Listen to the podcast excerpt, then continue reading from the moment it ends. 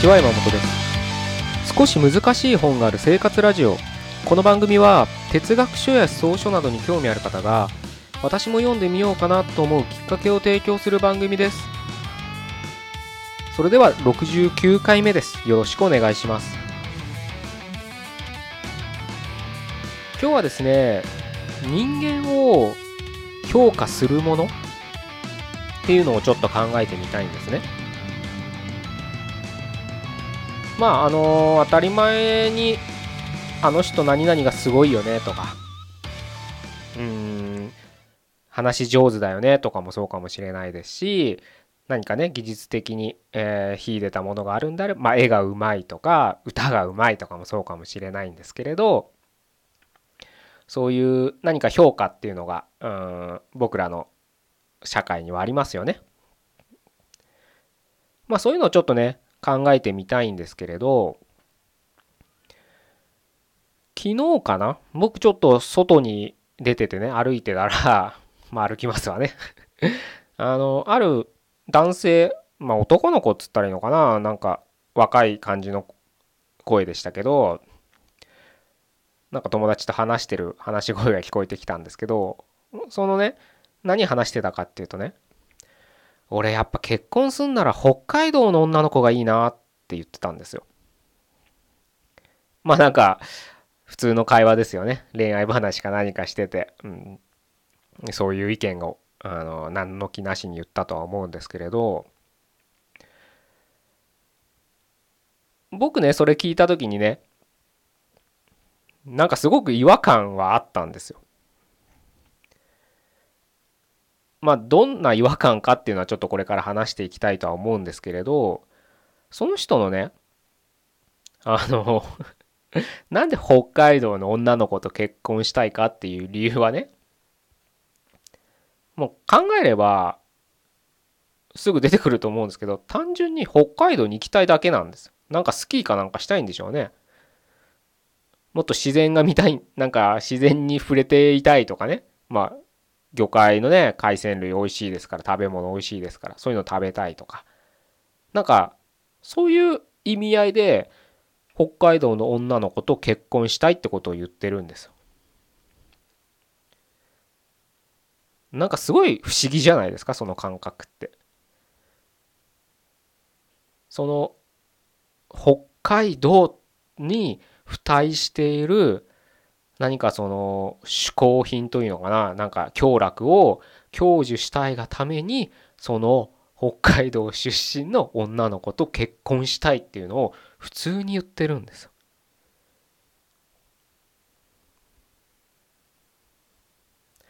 ただねまあ今これね本当にそういう会話してたんですよ作り話とかじゃなくて。なので、まあ、一例としてあのお伝えしましたけど決してねその男の子が言ったのが男の子だけがそういうね考えを持っているのかっていうと決してそうではなくてこういうふうに話してる僕だってきっと多少なりともそういう面で人を見てるっていうことはあると思うんですよ。要するに僕らは人を人として見てなくて何か機能として見てる。もっと言えば物として見てるんです。その人は僕に何のメリットをもたらしてくれるんだっていう機能ものとして考えちゃってるんですよ。無意識的にね。この空気清浄機を買えばこのリビングの空気はくきれいになりますと。ホコリハウスダストとか花粉とか有害物質を全て取り除いてくれるって機能があるから買う。それと一緒なんですよ。人を測る尺度が。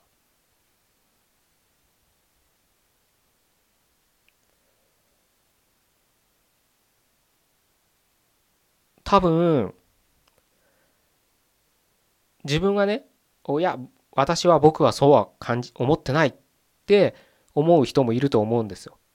まあそれならそれで素晴らしいことだと思うんでいいと思うんですけど逆にねじゃあ自分が機能として評価されてるんじゃないかっていう場面を想像してほしいんですよ。むしろ社会からは社会は僕らを物としてしか見てないんじゃないかっていう場面の方が多くないですか？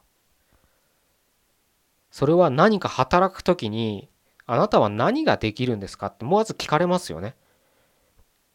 ワード使えますか？エクセル使えますか？関数はどこまでできますか？パワポできますか？英語使えますか？フランス語使えますか？資格は何持ってますか？全部機能じゃないですか。ね？そういうふうに見られるんですよ。もちろん当たり前なんです。企業としては何もできない人雇うわけにはいかないですからそういった指標がないと判断できないですよね。だからしょうがないんですよ。だからそういう面接なりそういう基準になるから僕らは機能を磨かなきゃいけない社会にな生きてるんですよ。しょうがないんですよね。そしてそれはね自分のスキルとして高めるのはもう大切じゃないですか。そんなんで俺は評価されたくないって言ったってまあ今何かねあの仕事をする自分を表現するって言ったってまあキーボード叩けなかったらちょっと難しい社会ですね今はね何かするには。だったらやっぱりキーボード叩けるぐらいのスキルはなきゃいけないわけです。だからそういうのは習得しなきゃいけないわけですからあのやるべきだとは思うんですけどただそれがイコールもう自分の評価に評価とかその人自身になってしまうんですよね。全部そうですよ。でないと評価できないんですよ今の社会は人。むしろ人間なんてその人なりなんてどうやって評価していいか分かんないじゃないですか。だからそういうその人に付帯する機能でしか評価できないんですよね。しょうがないんです。ただ人は付帯する機能で成り立ってないですよね。その人なりっていうのがあるわけじゃないですか。だから苦しくなるんです。ものとしてしか判断されないんですか？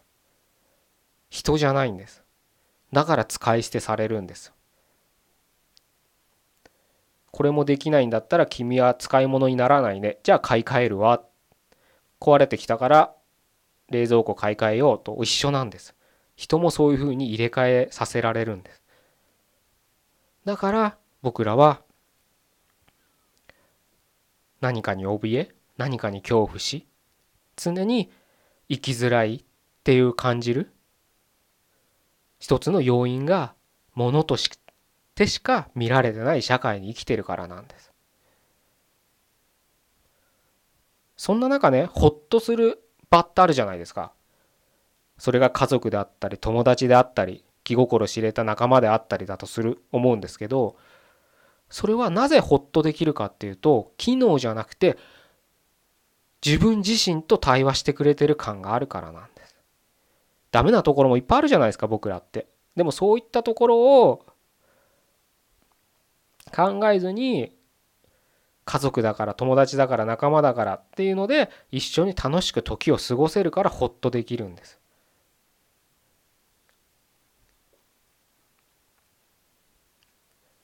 このプライベートと会社って分けてもいいのかもまあそんな明確には分かれないとは思うんですけれどそのバランスが保ってたら保ってたらっていうか自分のねいいバランスであれば人生も楽しく生きられるのかと思うんですけれどやっぱりどうしてもバランスが崩れてるからみんな苦しくなってくるんですよね。前ね僕の友人が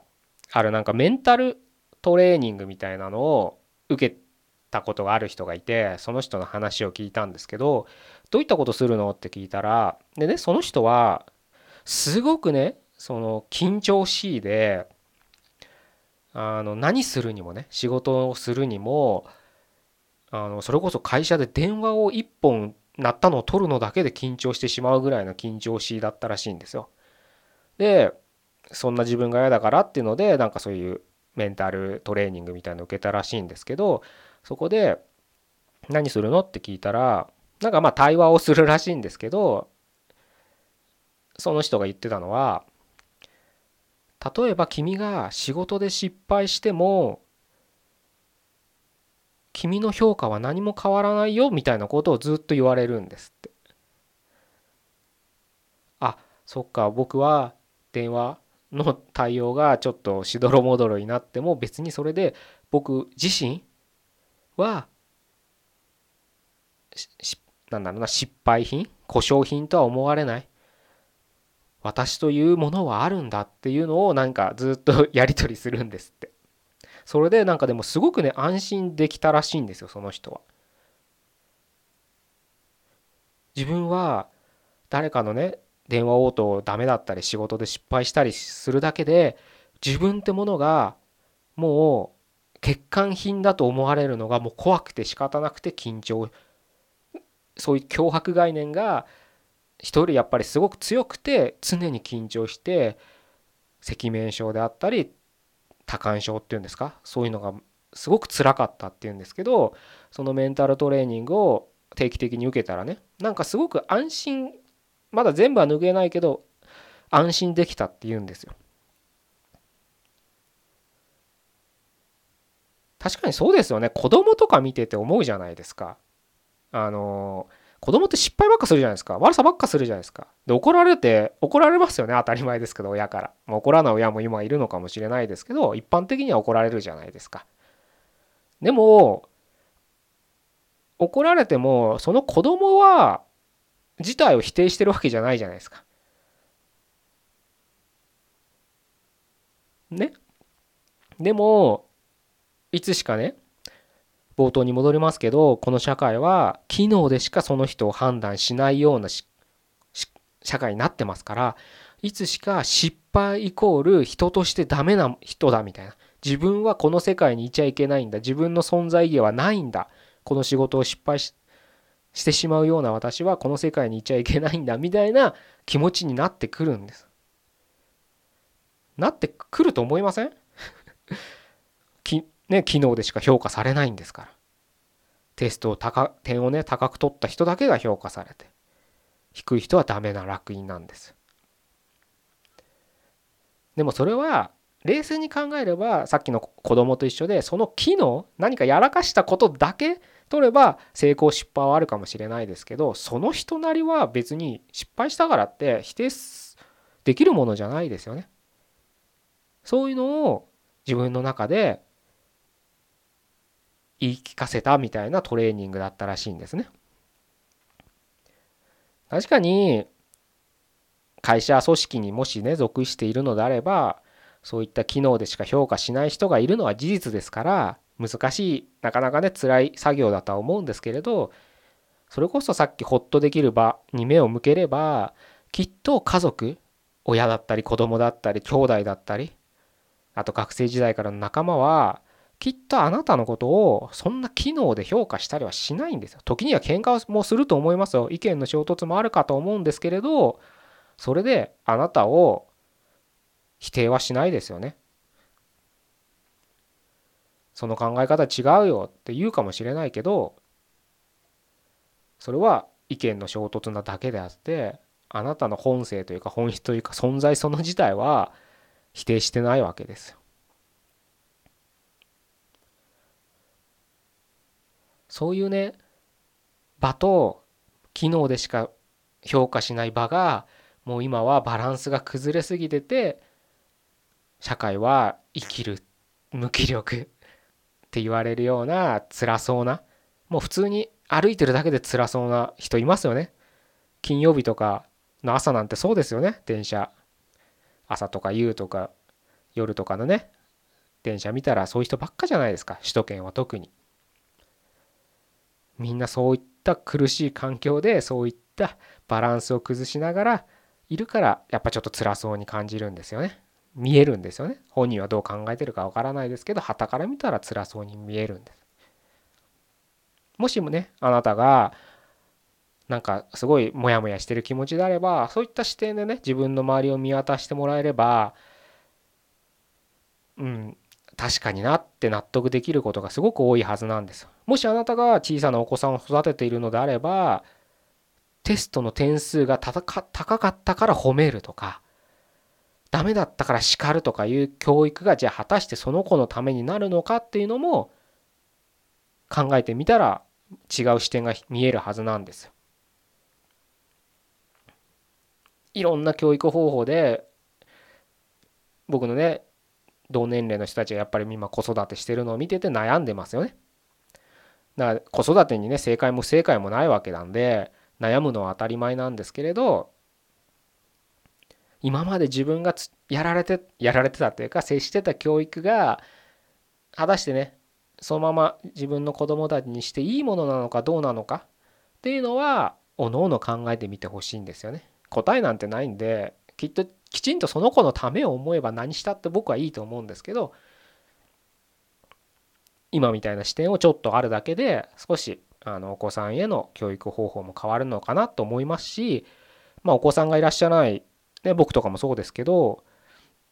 人間は何かね自分が苦しくなったらあのさっきのね メンタルトレーナートレーニングを受けた僕の知人のようにねあのそうなんだってちょっと考え方を変えるきっかけにしてもいいですしまたは自分だって誰かと接してるわけじゃないですか。会社の同僚でも友達でも。そういった時にちょっとね意識して僕はこの人のことを機能として見てないだろうかみたいな視点で話してみるともしかしたら相手がね受け取る印象は違ってきてあなんかこの人すごく話しやすいなって思ってくれていい関係が築けるきっかけになるかもしれないですからね。是非ねちょっとそういった視点を、えー、日々の生活仕事取り入れてみ取り入れる、うん、きっかけにしていただければなというふうに思って今日はそういう話をさせていただきました。決してね俺沖縄の女の人と結婚したいなとかねイタリア人との男性と結婚したいなとかねあのー、言わないことですよ。まあ言ってもいいですけどね。その言う自分のね、あのー、なぜ言ったんだって考えてみたらきっとただ行きたいだけとかね遊びたいだけっていう。ことがきっと往々にしてあると思うので、なるべくそういうね、あの、適当なことは言わないようにしていただければなというふうに思います。まあそれは僕自身もそうなんですけどね。あの特に僕なんでベラベラベラベラ喋っちゃうタイプなので、あの、きちんと自分への戒めとしても今言ってますけど、まあお互い気をつけていきましょうということで今日は以上にしたいと思います。